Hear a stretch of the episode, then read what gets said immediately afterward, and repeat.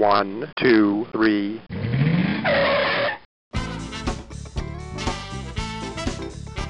Bem-vindo, bem-vindo ao Paladar Distinto, seu podcast de gastronomia. E hoje eu tenho a honra de falar com o Flávio e o tema é sobre taças. A taça faz diferença para um vinho, para uma outra bebida? Então, isso que a gente vai falar um pouquinho aqui com um super especialista. Tudo bem, Flávio? Tudo bom, Gabriel? Prazer estar aqui com vocês. Nossa, o prazer é todo meu. Muito obrigado aí por aceitar o convite e falar desse tema tão legal, né? As pessoas geralmente têm muita curiosidade sobre tipos de taça, se faz mesmo diferença, né, na hora de tomar um vinho, numa outra bebida, sei lá, um whisky. Então vai ser muito legal aí falar contigo aí e saber muito mais aí desse, desse assunto. Prazer estar aqui com vocês, falar disso. Ô Flávio, mas você apresenta um pouco aqui para os nossos ouvintes, para quem não te conhece? Bom, me chamo Flávio Girotti, eu sou sommelier, trabalho com vinhos há 17 anos e hoje eu sou embaixador de marcas na importadora Mistral. Hoje a gente pode dizer que, em termos de produtos finos no mundo do vinho, é,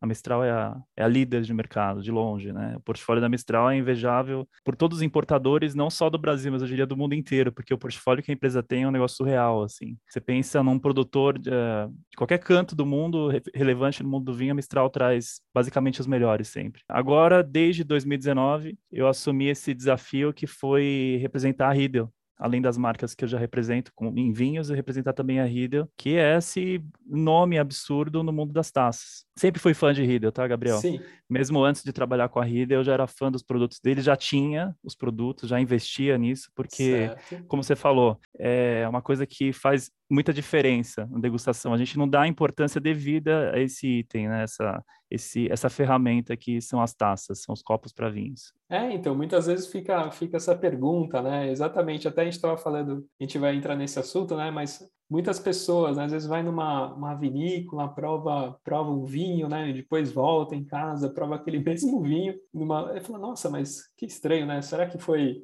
a experiência que eu tive, estava no lugar, né? Será que foi isso que, que, que, que contou, né? É, sabe que eu trabalhei, antes de vir para a importadora, eu trabalhei muito em loja, trabalhei em restaurante também, como sommelier de salão, depois em loja, né? E a gente ouve muito isso, tanto em restaurante quanto em loja. Ah, eu tomei esse mesmo vinho, essa mesma safra na vinícola e aqui foi diferente. E a gente sempre ficava com essa pergunta, pô, mas então é porque lá na vinícola você teve a experiência, você estava tomando vinho com, com responsável, às vezes com enólogo, né? Sim. Naquele lugar bonito, né? Enfim, a experiência te traz essa, esse prazer maior também na hora de beber o vinho. Mas a grande verdade Gabriel, que quase ninguém sabe, uma coisa que não é dita, né? As grandes vinícolas do mundo, as mais importantes, elas fazem questão de servir os seus vinhos todos nas taças da Riedel. E quando você vai tomar esse mesmo vinho na sua casa, você não está tomando, geralmente, na maioria das vezes, não é uma taça da Riedel. Você está tomando uma taça genérica, né? Então a experiência é bem diferente. O vinho ele não tem o mesmo equilíbrio. E acho que a gente vai explicar um pouquinho disso, né? Vou explicar um pouquinho o porquê, né? Sim. Mas essa, eu diria que é, esse é o maior fator. Claro que importa também a questão da experiência, de você estar num lugar diferente, uma visita, você estar tá de férias, enfim. E, mas a, a, taça, eu diria que é o principal fator aí nesse caso. E o que você falou, né, é, Flávio, você trabalha, né, nesse mercado, assim, do vinho, né? Mas no mercado do vinho do luxo, né? Assim, né? Dentre é, as diversas marcas aí, as mais importantes do mundo, né? É, hoje eu represento, tenho orgulho de, de representar, é um desafio também para mim, né? Uma grande responsabilidade de representar marcas de peso no mundo do vinho, como os vinhos do Angelo Gaia, os vinhos do, do, do grupo Vega Sicília, uh, Beyond também o Castelo de Montepó, que, que é a vinícola do Jacopo Beyond Santi, herdeiro da família Beyond Santi, os vinhos do Luiz Pato, que eu sou fã, fã assim, do trabalho dele, assim como do Gaia, e também da Maison Boulanger, que é uma das únicas maisons do mundo que recebe o selo oficial da família real britânica. Olha só, caramba! E também, além de tudo, é o champanhe, é o champanhe do James Bond, do 007, que estreou o novo filme dele nessa última semana, né? Que bacana, Flávio. E falando um pouco de história, conta pra gente um pouco sobre a história, assim, das taças, como que iniciou, se puder um pouquinho, né, sobre esses tipos, né, formatos, assim. Legal. Bom, até para entender, para a gente continuar, assim, falar um pouquinho de Riedel, né? A fábrica, ela existe, a produção da Riedel, ela, ela é datada de 1756. Uma família, uma empresa familiar, uma empresa uh, que tem sua sede na família austríaca, né? E a empresa tem sua sede no Tirol, numa cidadezinha, um lugarzinho chamado Kufstein. Mas a Riedel produz cristal muito antes disso, muito antes de 1756. A gente tem datas aí de produção de cristais da Riedel do século 17, por exemplo. 1670, 1660, se tem uh, já registros de, de Riedel produzindo cristal, né? A Riedel sempre foi, é legal te dizer que a Riedel sempre foi uma referência na produção do cristal do mais alto nível na Europa. Tanto é que eles uh, ensinaram outras famílias a trabalharem com cristal. Dentre elas, a mais importante, diria, no mercado hoje, que é a família Swarovski. Então, a Rida sempre teve muita relevância, assim. E esse negócio para taças de vinho na Rida é uma coisa muito recente, tá? É uma coisa que, assim, antes a Rida não fazia taças, não, não tinha esse foco nas taças, nos copos. A Rida produzia peças de decoração, então vasos, candelabros, enfim, pequenas peças, né? Essa, esse foco da Rida para parte de, de, de vinho, para parte de bebidas, só surge só na década de 1950, com a nona geração da Riedel, que foi o Klaus Riedel. E falando um pouquinho de história das taças, agora sim, taças elas são da, elas a primeira taça de vinho ela tem a data de mais ou menos 1400 a gente tem registro de 1400 que a gente já tinha taças de vinho. Só que as taças de vinhos dessa época eram bem diferentes das que a gente tem hoje eu não sei se você tem na sua família, assim, enxoval, sua mãe, sua avó, enxoval de casamento. É normal na época se ganhar de casamento jogos de cristais. Você tem alguma coisa na sua família, Sim, assim, com ainda? Com certeza, essa parte de taças,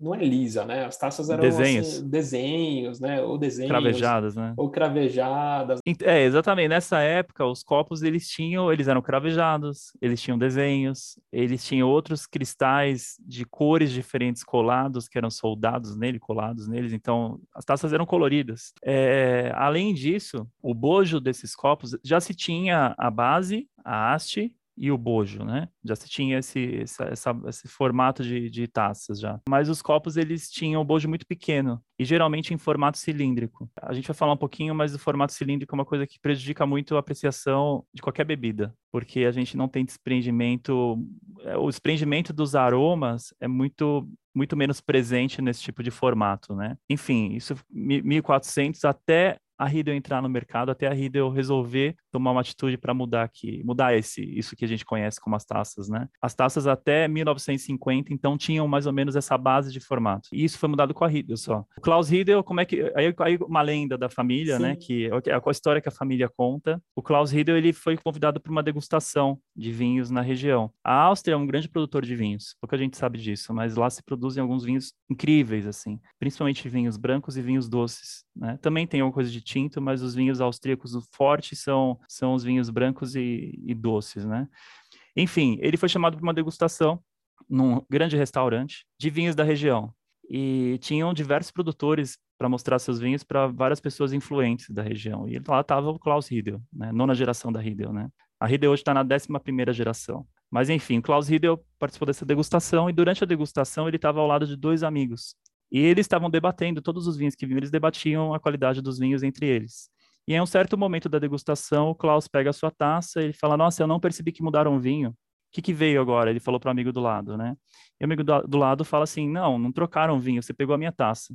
O que, que aconteceu, Gabriel? O restaurante, como a degustação era muito grande, o restaurante não tinha quantidade suficiente de taças iguais para todos os convidados. Então, uma parte estava com um tipo de taça e outra parte estava com outro tipo de taça. E aí ele começou a perceber que degustar o mesmo vinho daquela degustação nos dois copos diferentes que tinham, a percepção era diferente, parecia que era outro vinho, na verdade. E ele fica encucado com isso. E aí ele volta para casa, vai para a fábrica, ainda é, com essa ideia na cabeça, né, pensando como que assim, como que, que o formato do copo, como que o copo pode mudar a sensação de degustação, né? E ele decide então fazer uma taça de vinho, uma taça focada para degustação de vinhos. E depois de muito tempo, de muitos testes, de muitos protótipos diferentes, ele chega num formato diferente do que se tinha na época. Ele cria o que a gente conhece como formato ovo, eles chamam de egg shape, né? Certo. É o formato que a gente conhece das taças hoje, elas têm o formato, formato ovalado. Naquela época não tinham, como eu falei, eram taças cilíndricas, né? Sim. E o que que ele percebeu? Primeira coisa, né? No formato cilíndrico, a gente não tinha volatilização do álcool de uma forma efetiva no vinho. O vinho alcoólico. Então, a volatilização faz o quê? É, desprendimento dos aromas. Soltam os óleos essenciais do vinho, a gente consegue sentir mais aroma. E quando a gente sente mais aroma, claro que a gente sente mais sabor também. Porque o sabor está totalmente ligado ao aroma. Diferente do gosto, né? O gosto é uma coisa muito simples, né? A gente tem o doce, que é no vinho é a fruta, a gente tem a acidez, a gente tem o salgado, a gente tem o amargor e tem o quinto elemento aí que é o umami, né? Sim. Mas enfim, já o sabor ele é a mistura entre o gosto é a fusão do gosto com o aroma. Então, se a gente não tem aroma, a gente fica muito limitado na degustação. Por exemplo, a mesma coisa de você pegar uma bala de menta, colocar na sua boca e tapar o nariz. Se você tapar o nariz, você não sente o gosto da bala de menta, você, tem, você sente açúcar. Só isso. Tá mastigando uma pedra de Sim, açúcar, né? Exato. Então, quando a gente fala que tá, ah, eu tô gripado, não tô sentindo o, o, o sabor das comi da comida, né? É, é, por causa disso, porque a gente não tem o aroma trabalhando junto. Então, ele percebeu que com esse formato, que, que, é que a gente chama de egg shape, de formato ovo, a gente conseguia ter uma volatilização maior do álcool, desprendimento maior também dessas moléculas de aromas do vinho. Então a degustação ficava era muito mais beneficiada, era muito mais é, prazerosa a degustação desse tipo de formato. Ele foi muito corajoso também, como você falou, né? As taças tinham ornamentos, as taças tinham desenhos, as, as taças tinham cores. Ele foi o primeiro a tirar tudo da taça, além de tudo. Fez o formato egg shape. Outra coisa importante, o, nesse formato egg shape, ele fez um bojo maior também do que se tinha na época, que os bojos das taças na, antigamente eram bojos bem pequenos. Então você não tinha muito espaço para o vinho se mostrar. Primeira coisa também que ele, outra coisa que ele fez foi aumentar essa, essa esse tamanho do bojo das taças, né, para ter mais dissipação ainda. Tirou todos esses ornamentos, todas essas cores da taça, deixando a taça totalmente transparente. Por quê? A gente tem na degustação, quando a gente vai degustar uma bebida, a gente tem a parte olfativa, gustativa, e antes dessas duas partes a gente tem o quê? O visual. Exato. E numa taça cheia de desenho, numa taça colorida, né? Você não tem o visual.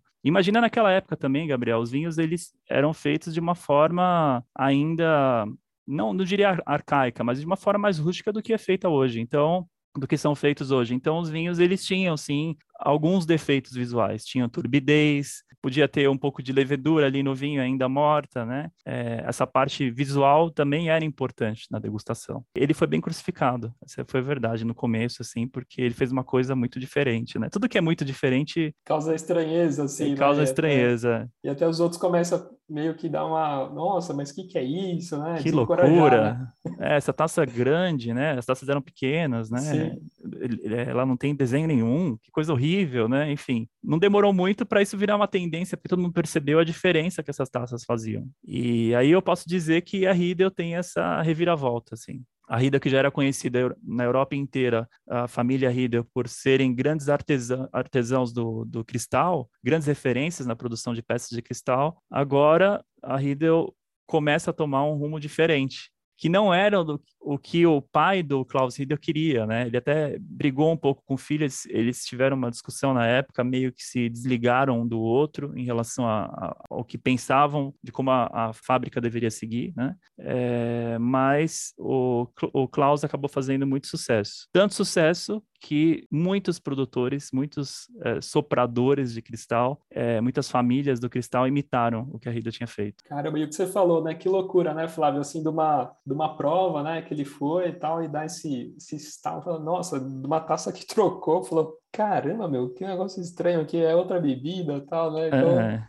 foi meio que por acaso até, né? Foi assim, uma coincidência, Sim. né? Tudo isso e até levar, né? Isso que desencadeou tudo, né? É, a gente tem que agradecer a Rida, eu acho, assim, porque se não fosse a Rida, a gente não teria hoje as taças que a gente tem. Talvez demorasse muito mais para alguém tomar essa atitude, né? Porque o que você falou, né? Foi ele que, que limpou, né? Limpou a taça, deixou, foi através dele, então, né? Sim, as taças foram reinventadas com a Riedel, né? Não só aí, tá? Depois também. A história da Riedel, ela, até hoje a Riedel se reinventa e reinventa junto o mercado também. A Riedel é sempre pioneira, não só dos designs, porque hoje a gente tem outros concorrentes que têm taças com designs incríveis, mas a Riedel, o foco é o que eu sempre falo assim para os clientes, e uma coisa que eu até eu já eu já como consumidor, como apreciador das taças da Riedel antes eu sempre percebia que a Riedel tem um foco diferente dos outros. O primeiro foco da Riedel não é só o design, não é o design, não é a primeira camada. O primeiro, o primeiro foco da RIDA, a primeira camada que, a gente tem que eles têm que ir atrás para resolver essa questão é justamente o desempenho da taça. A taça, é,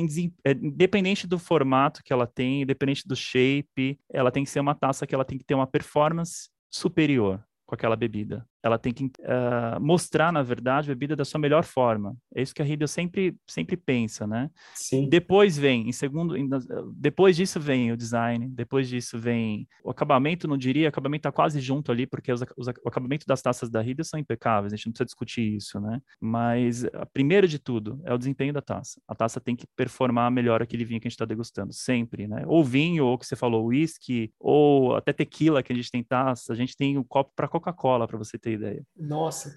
É um copo que melhora a percepção da Coca. E esse, esse copo foi feito em parceria com a Coca, inclusive. Além do vinho, né, Flávio, existem outros, né, assim, muitos, né, tipo, para whisky também, tem uma, às vezes uma, o formato ideal, até se, se puder falar um pouquinho mais aí sobre essas outras bebidas e até da Coca, essa curiosidade, né? É, por exemplo, o whisky, né? O whisky a gente tem vários estilos de whisky no mercado, né? A Riedel tem hoje quatro formatos para whisky. É, é, legal dizer que no mundo da Riedel a gente tem dois caminhos, assim. A gente tem o caminho das taças universais, que são taças que abrangem todo tipo de bebida ou todos por exemplo, uma taça universal para whisky, ou seja, uma taça para um copo para todos os estilos de whisky, né? Uh, e tem os copos, as taças varietais, que aí já são destinados para um tipo específico. Por exemplo, a gente tem um copo de conhaque, uma taça de conhaque, que ela se chama VSOP, ou seja, para um estilo de conhaque que são os VSOP. A gente tem um copo para whisky, single malt, por exemplo. Né? A gente tem também copos de cerveja de cervejas nos seus estilos específicos também. E também tem os universais, né? Então, assim como no vinho, a gente tem vários formatos de, de taças diferentes para vinho também. Uh, e também temos taças de vinho universais, que conseguem é, contemplar todos os estilos de vinho com, com, com, excelência, assim, eu diria. E, como a gente falou, o copo de coca, né? Tem uma curiosidade, outra historinha legal para contar. Durante a, a, o anúncio, isso aconteceu numa, numa feira famosa, né, de vinhos, e nessa feira ia ter uma apresentação da Riedel, e nessa feira o Georg Riedel, que é a décima geração, a geração que veio depois do Klaus, que a gente estava comentando, foi anunciar sua aposentadoria e a passagem de bastão para o filho dele, o Maximilian, que é o atual uh, presidente, CEO da Riedel, né? E no fim da apresentação, a Riedel tá, eles estavam no, no, na sua mesa da feira, né? E aí chega uma pessoa uma pessoa de calça jeans, camiseta, um cara assim, normal, né, simples, e entrega um cartão pro Georg e do lado ele tá segurando um copo. Aí ele falou, a gente tem um sonho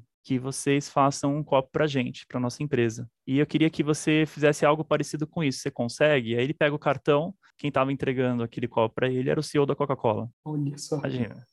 e aí o Georg pegou o copo, né? Lógico que ele ficou muito feliz. A Coca é tudo bem, é um mercado diferente, mas é a maior empresa de bebidas do mundo, né? é uma honra para eles receberem essa, essa, esse pedido, ainda mais falar que eles tinham um sonho de que a Rida fizesse esse copo para eles. E aí ele pegou o copo e falou: Olha, eu não posso fazer um copo igual a esse, mas eu te prometo que eu vou fazer algo melhor. E não deu outra. Na semana seguinte, a Riedel foi para os Estados Unidos, na fábrica da Coca, e aí entra o processo Riedel para fazer os copos. É um negócio surreal. Acho que vale a pena a gente falar sobre isso, Gabriel. Isso aqui é, é, muito interessante, né? E como chegar na perfeição, né? Acho que é um pouco disso que você vai falar, né? É, eu vou, vou dar um exemplo no negócio da Coca. Eu nunca, nunca uso esse exemplo da Coca, mas vou usar agora, né? Eles chegam na fábrica da Coca, eles chegam com dezenas e dezenas e dezenas de formatos, chegam até centenas às vezes, de taças, de copos, né? A Coca juntou algumas pessoas da sua equipe técnica e, e a Coca tem um fã-clube também, mundial, né? E aí eles chamaram, acho que os 10 o top 10, acho, dos Estados Unidos, enfim, consumidores, eles têm uma listinha lá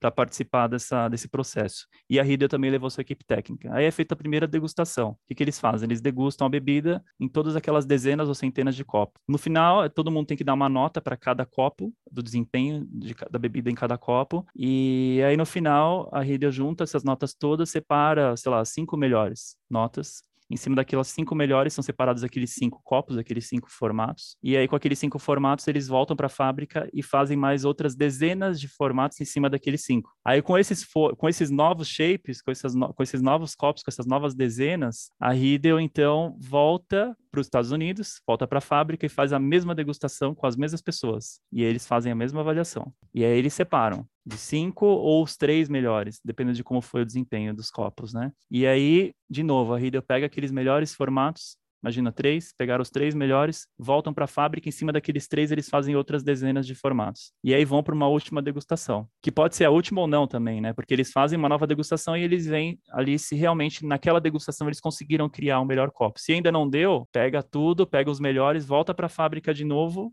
se desenvolve outros formatos em cima daque, daqueles, base, né? Se aí se faz uma próxima degustação. Então, assim, é, para se fazer uma, um copo, uma taça da Rida, uma taça de vinho, que seja, é uma coisa muito trabalhosa, Gabriel. É uma coisa que, assim, além de ser custosa, é, é, é um trabalho pesado, assim, demanda tempo, demanda muita mão de obra, uma mão de obra especializada, que é difícil, uma mão de obra muito rara hoje em dia, né? Tanto é que, que são raros hoje, são, são, pouquíssimos sopradores no mundo. Sopradores da Riedel têm 20, 30 anos de experiência. O cara, para conseguir fazer uma taça da nossa linha Premium, por exemplo, ele tem que ter 20 anos de experiência para conseguir fazer uma taça daquela soprada. Isso que eu te falar, você está falando de sopradores tal, é tudo feito manualmente ainda? É, hoje a Riedel, a, a Riedel tem esse diferencial hoje. Legal você tocar nesse, nesse assunto, né? A Riedel sempre foi, teve esse foco no, no nas taças feitas à mão, com sopradores. Só que a Riedel hoje está tá se destacando num mercado um pouco diferente. Ainda, ainda sim se produzem as taças sopradas, só que a mão de obra é muito escassa. E para ter o nível de mão de obra que a Riedel quer é uma coisa muito difícil hoje. É, imagina, o soprador está trabalhando num forno que na frente dele está a 1500, 1600 graus. Por mais que seja uma região fria, os caras trabalham, é, tem que trabalhar de, de, de short, bermuda, camisa, né? É muito quente. E fora que tem que ter uma técnica impecável para se produzir uma peça. Então, o filho do cara não quer fazer mais isso. O filho do cara quer trabalhar no Google. Então, é, é, é a Rida tem muito cuidado em relação a isso. E a Rida começou a perceber esse mercado de uma forma um pouco diferente. As taças feitas à mão, elas são hoje, tem, tem um custo muito alto, né? Você tem taças da Rida que custam, podem chegar a custar 900 reais uma taça. Né? São taças incríveis, né? Tem taças feitas à mão, lógico, mais baratas também. Mas pensando nisso, a Riedel começou a desenvolver uma coisa que os outros ainda não conseguiram, que é produzir taças feitas à máquina, taças de cristal, copos de cristal feitos à máquina, que atingem qualidade de uma taça feita à mão. Então, a espessura do cristal, o acabamento, uh, o equilíbrio da taça, tudo, né? Eu, eu posso dizer hoje sem medo isso que a Riedel é a única que consegue produzir taças feitas à máquina com a qualidade de taças que são produzidas à mão, né, artesanalmente. Isso se deve ao desenvolvimento da, do maquinário que a Riedel usa, calibragem, tudo, né. A gente tem linhas hoje, por exemplo, a gente acabou de lançar uma linha chamada Wine Wings, né, de asas, né, asas do vinho, né, e é uma taça feita à máquina, assim como a nossa Performance, por exemplo, que eu acho magnífica, eu acho talvez a melhor taça hoje para vinhos do mundo, assim. São taças que você pega na mão e fala, não, não é possível, isso aqui é feito isso aqui é feito à mão, né? Seu acabamento é impecável, a taça é leve, né? São taças feitas à máquina. Se você pegar uma taça feita à máquina de qualquer outra concorrente da Rida, você vai ver a diferença de peso é brutal, a diferença do acabamento, a qualidade do cristal, tudo, né? O Flávio, você também estava comentando, né, além de, de, todos esses, esses testes que levam, né, tanto você falou da Coca, mas isso também é feito para os vinhos e para as outras bebidas também. Mas parece que a Riedel também tem uma, tem uma máquina, né, que como se fosse tira uma foto, assim, você pode até explicar melhor, que acaba mostrando um pouco a volatilidade assim do, do álcool, né? Que é isso que vai também, no caso das bebidas alcoólicas, né? Que vai isso. ajustando, né? Isso, né? Isso é legal. É, né? além de dessas taças serem feitas no que a gente chama desses tastings, né? Tastings Riedel, workshops Riedel, que é, é, é na prática, né? Você está provando a taça na prática. Antes disso, antes da, do desenvolvimento dela no, no, com os sopradores, chegando a shapes diferentes, chegando num modelo diferente, a Riedel tem um, um teste que eles fazem para as bebidas alcoólicas sempre, que eles têm um, tipo uma, uma câmera que eles encaixam na parte superior da taça e essa câmera tira uma foto de cima para baixo do líquido da taça. E é uma câmera com super aproximação.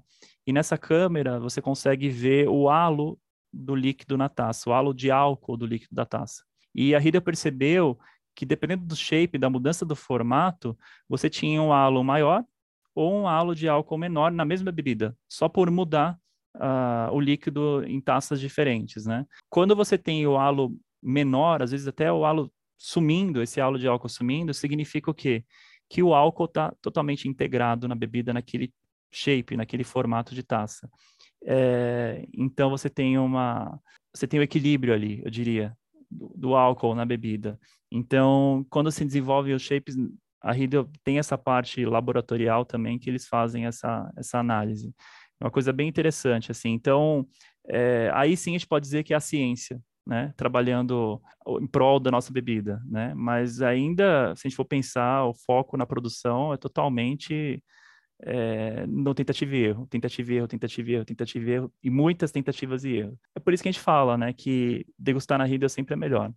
Claro, a gente tem taças no mercado hoje que são incríveis, são lindas, como eu falei, tem acabamento, são caras, mas a Riedel a gente sempre diz, na Rida você vai degustar melhor. Mesmo sendo uma linha mais base, ou até sendo uma linha super premium, por exemplo, uma taça de 900 reais. A Riedel sempre se compromete em extrair o melhor daquela bebida. Claro, desde que você esteja usando o copo correto, né? E outra coisa importante que a gente não falou, por que hoje ter esse foco, então, voltado um pouco mais para a parte de produção em máquina, né? Justamente por causa do custo. Você tem um custo muito menor. Então, a gente consegue produzir hoje taças que entregam muito mais custando um terço do preço das taças que são feitas à mão. E não estou falando só de rede, estou falando comparando com a concorrência. A gente tem taças que entregam muito, mas muito mais, não só em desempenho, mas até, até em acabamento, do que taças que são feitas à mão e custam três vezes mais, né? Então, eu acho que esse é o, esse vai ser o futuro. E, claro, vão, vão, vão continuar existindo as taças feitas à mão ao mercado. Tem muita gente que ainda pede isso, mas com certeza vai ser uma coisa que cada vez mais vai ser mais raro. Infelizmente, vai custar mais também. Não, e você estava até comentando, né, assim, que isso acho que é bem interessante, né, até para os donos de restaurantes aqui que às vezes nos escutam, né, que, por exemplo, trocar o enxoval, né, é um pouco a, a, diferença, né, que faz até mesmo subir muito mais, às vezes, o consumo do vinho, né, até você estava comentando um pouco disso, né, isso é bem interessante também, né, essa curiosidade. A gente tem dois mercados corrida. A gente tem o um mercado que a gente chama retail, que é consumidor final, e o, o mercado que a gente chama de on-premise são os restaurantes, né? E a gente tem, no foco em restaurante, a gente sempre bate nisso, que com a Riedel você vai vender mais vinho. Porque o cliente ele vai tomar mais vinho do que. Primeira coisa, né? Tem um termômetro para o sommelier de restaurante, para o garçom, para o dono de restaurante. E o termômetro dele na mesa é a água. Pouca gente sabe disso, Gabriel. Por quê? Quando o cliente ele toma pouca água na mesa, ele toma mais vinho ou a bebida que ele está tá consumindo, né? Se ele toma mais vinho, a chance do, do, do restaurante, do sommelier, enfim, vender a segunda garrafa é muito maior. E a Rida se preocupa com isso. É, a Rida sempre fala, se atente ao consumo de água. Se o cliente está tomando muita água na mesa, significa o quê? Tem alguma coisa errada na degustação. Ou a harmonização está errada, ou o que acontece a maioria das vezes, que é o que a gente percebe, a taça está errada. Se você estiver usando a taça errada, o seu vinho ele fica desequilibrado. Então, às vezes, ele vai ressaltar mais acidez do que deve, ele vai ficar mais amargo, fruta não está comportando uh, o peso do vinho, enfim, está tudo desbalanceado. Então, é natural que o cliente ele vai tomar mais água. Agora, se o vinho está totalmente integrado, se você tem a percepção de fruta junto da acidez, junto do peso dele, tudo de uma forma balanceada, o consumo de água é muito baixo, porque o próprio vinho mata a sua sede. Então, você acaba bebendo muito mais rápido o seu vinho. Desce, desce redondo, né? Exatamente. Você bebe mais rápido. E, e, a Riedel, por exemplo, hoje tem uma taça que a gente usa aqui no Brasil bastante, né? Em restaurantes, são, é uma taça que tem, a gente chama ela de Riedel 001. É uma taça universal essa, tá? É, ela tem 995 ml, ou seja, um litro de capacidade. Uma garrafa de vinho tem 750 ml, ou seja, essa taça cabe mais do que uma garrafa de vinho. Então, a gente até brinca, se seu médico te recomenda uma taça de vinho por dia, compre uma Riedel 001, né? Você vai poder tomar um litro e 995 ml de vinho. Enfim, brincando, gente, não façam isso porque é muito, além de ser deselegante, servir uma taça até, até a metade, até parte de cima, é, é uma coisa que não é agradável na degustação, né? Mas a, você, por exemplo, um casal numa mesa, o serviço é feito, você serve 170 ml, por exemplo, a cada um, a cada dose, parece que não tem nada na taça. Você toma muito rápido porque o vinho, ele primeiro, ele não, ele tá muito bom, né? Ele tá equilibrado. Você tem essa percepção de que a taça não tá tão cheia, então você toma mais rápido, a reposição vem, às vezes em duas reposições e quase na terceira a garrafa acabou. Fala, nossa, já acabou o vinho, nem percebi, né? Então acontece muito isso, e a gente tem números hoje, assim, na Mistral, que restaurantes que fazem essa transição de taças que não são da Riedel para Riedel, se tem um aumento de venda do vinho, que pode chegar até 33%. É, a, a gente tem números assim de, de 15%, 17% até esses 33%, só pela troca de taça, porque a chance da venda da segunda garrafa é muito, muito, muito maior. É, é uma ferramenta de venda que você tem, né? Que ela tá lá, às vezes escondida, ninguém tá dando prestando atenção, mas ela te ajuda uh, muito a vender mais vinho. É, e outra, né, Gabriel? Hoje o, o tomador de vinho, quem realmente aprecia essa bebida, quem dá valor, quando ele vai num restaurante, ele olha a taça. E se não tem uma taça adequada, ele se incomoda, assim. Se não tem uma taça de qualidade, ele se incomoda. E tem alguma curiosidade, Flávio, que você acha interessante aí, que você lembra, que você acha bacana a gente... A gente falou um pouquinho sobre as taças, a história da Riedel, né? Eu falei da criação da taça... Essa taça que o, o Georg, a nona geração, criou, é, foi a taça... Basicamente, foram as taças universais, né? No Egg Shape. E aí, depois vem a próxima geração, continuando a história da Riedel. Foi o Georg Riedel, ele criou, ele foi o primeiro a criar as taças varietais. Foi o primeiro no mundo a criar as taças varietais. O que, que aconteceu, né? Com essa criação do Georg na década de 1950, todo mundo imitou o que esse cara fez. Até hoje, se a gente olha, taça que você vai, por exemplo, numa loja de, de produtos de casa uh, no seu bairro, você vai ver taças lá que tem esse formato que são transparentes. Foram é, uma, basicamente uma imitação do que ele fez lá na década de 50, né? Claro, naquela época não se tinha o, o, controle de patentes como se tem hoje, né? Então, era muito fácil alguém copiar alguma coisa que alguém tinha feito. E aí veio essa geração do Georg, aquilo já não era mais novidade, muita gente já tinha copiado. E aí, na década de 70, ele resolve fazer uma coisa diferente. Ele resolve criar uma taça não só para todos os vinhos, mas taças específicas para estilos de vinhos diferentes, o que a gente chama de taças varietais, né? Isso como ele fez. Aí entra justamente esse, é, essa, esse método Riedel que eu contei para você da Coca-Cola, como foi feito o copo de coca, né? É, ele se junta com diversos sommeliers do mundo, famosos, né? É, e também com um gênio que inclusive eu tenho a honra de representar aqui no Brasil, um gênio do vinho, que é o Ângelo Gaia. Em 2019 ele foi eleito produtor de vinhos do ano, inclusive, ganhou esse prêmio, o prêmio mais cobiçado de qualquer produtor de vinhos. E ele começou esse projeto de criar as taças para cada estilo de vinho. E aí ele, por exemplo, ia na vinícola do Gaia, o Gaia produz um Chardonnay, produz um Sauvignon Blanc, produz um Cabernet, produz um Nebbiolo.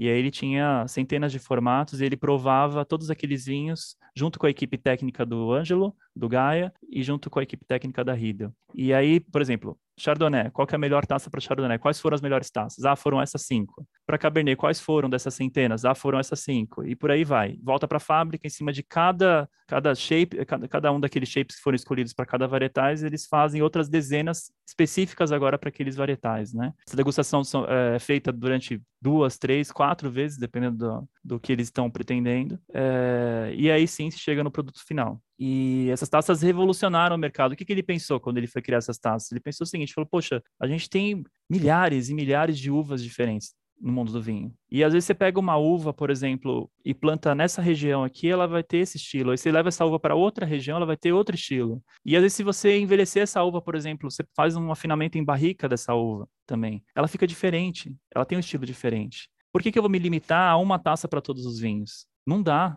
Por exemplo, vou te dar um exemplo, tá? É importante. As concorrentes da Riedel, elas se referem às taças como Borgonha, Bordeaux ou uma taça universal, né? Uma taça para tudo, para uso geral. Se você for, por exemplo, a Borgonha, vamos pensar. A Borgonha a gente tem duas uvas ícones. Tem uma uva branca e uma uva tinta, que são as mais plantadas lá e mais famosas.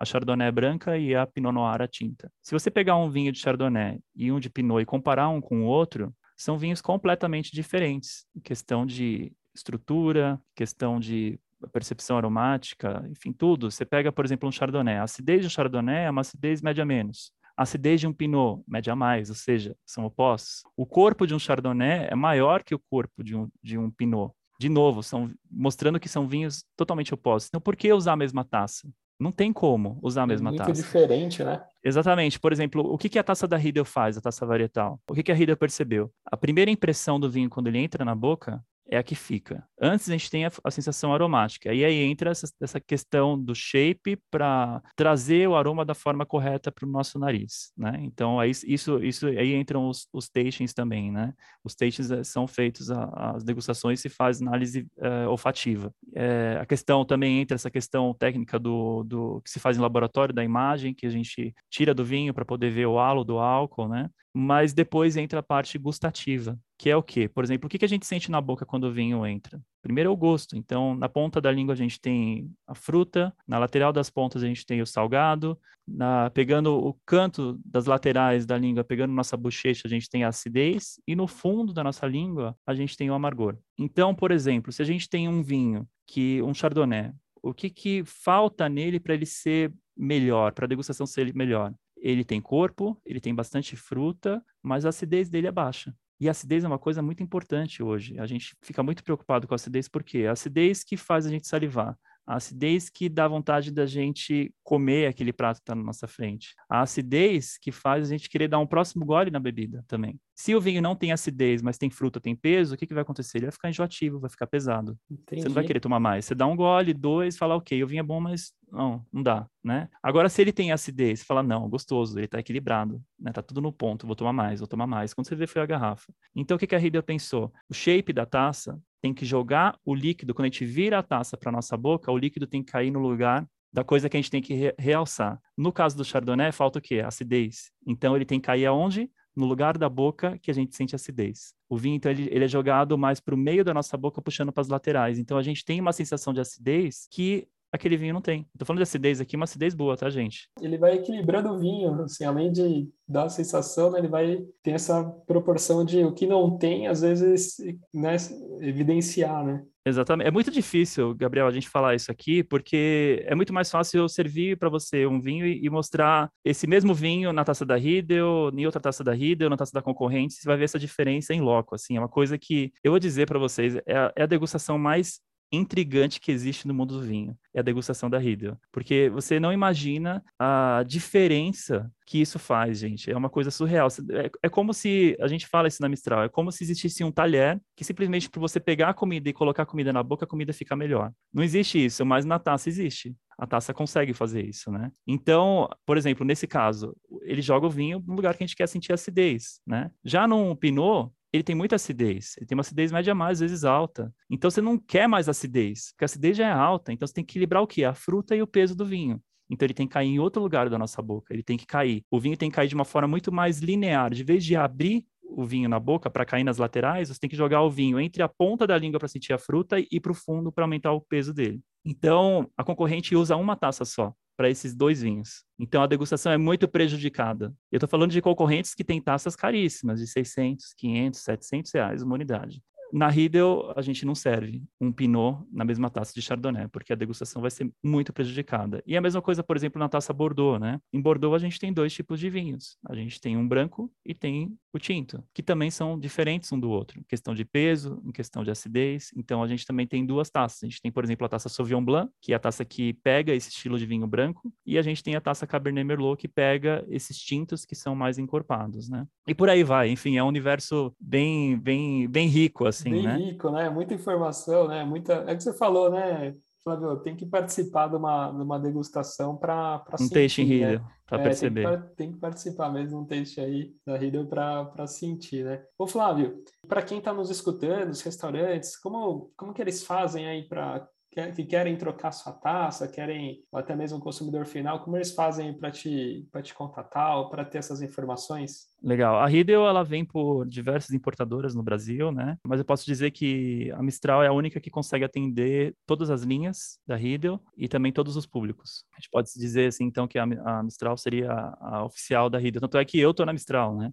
Representando a marca. Então a gente consegue atender tanto o público de restaurante com taças que a gente chama de on-premise e também o público retail, que é o consumidor final, ou até, enfim, um lojista que quer revender uma taça da Riedel, né? Pode entrar em contato com a gente pela Mistral, a gente manda um vendedor, ou então na loja física, se você for consumidor final, a gente tem as lojas físicas aí espalhadas pelo Brasil, até no site da Mistral também. Poxa, Fábio, eu queria te agradecer, viu? O papo é muito, muito rico, né? E, nossa, cada curiosidade é incrível, né? Que às vezes a gente não sabe, né? O que você falou, às vezes prova, prova de uma forma errada, né? Eu tenho essa sensação, né? Às vezes quando vai numa vinícola, né? Toma um vinho tão incrível lá, depois fala, nossa, tem nada a ver com o que eu tomei lá na vinícola, tomando em casa, né? A gente já sabe o porquê, né? Uma recomendação, assim, para todo mundo que está ouvindo a gente é que invistam em taça, gente. Independe da bebida, mas invista em taça porque, assim, é, é, é a, é a ferramenta. Às vezes você vai pensar, poxa, é, é, caro investir 150, 200 reais numa taça, mas se você... O que, que vale a pena? Às vezes vale a pena você economizar a compra de vinhos, por exemplo, durante três meses e investir no enxoval de taças melhor, porque a sua degustação vai ser muito melhor também. Por exemplo, a taça da Riedel, se você, se você fizer um tasting Riedel, provar numa taça errada, por exemplo, e depois tomar numa Riedel correta, você, o mesmo vinho você vai ter percepções completamente diferentes. Às vezes, um vinho pode te mostrar, pode parecer aquele vinho do supermercado de 20 reais numa taça errada. E aí você põe na, aquele mesmo vinho numa taça da Riedel, você vai falar, não, isso aqui é um vinho tal, que parece tal vinho, custa 200 reais esse vinho, custa 300 reais. E é, é assim, né? A gente vê, às vezes eu trabalhei em salão, em restaurante, já servi vinhos caríssimos, assim, de, de milhares de reais uma garrafa, e o cliente estava tomando numa taça errada. Por exemplo, tomar um grande Pinot pode chegar a custar 20 mil reais uma garrafa hoje em dia, num copo de, de, de Bordeaux, estilo Bordeaux, por exemplo, no copo Cabernet. A degustação é totalmente comprometida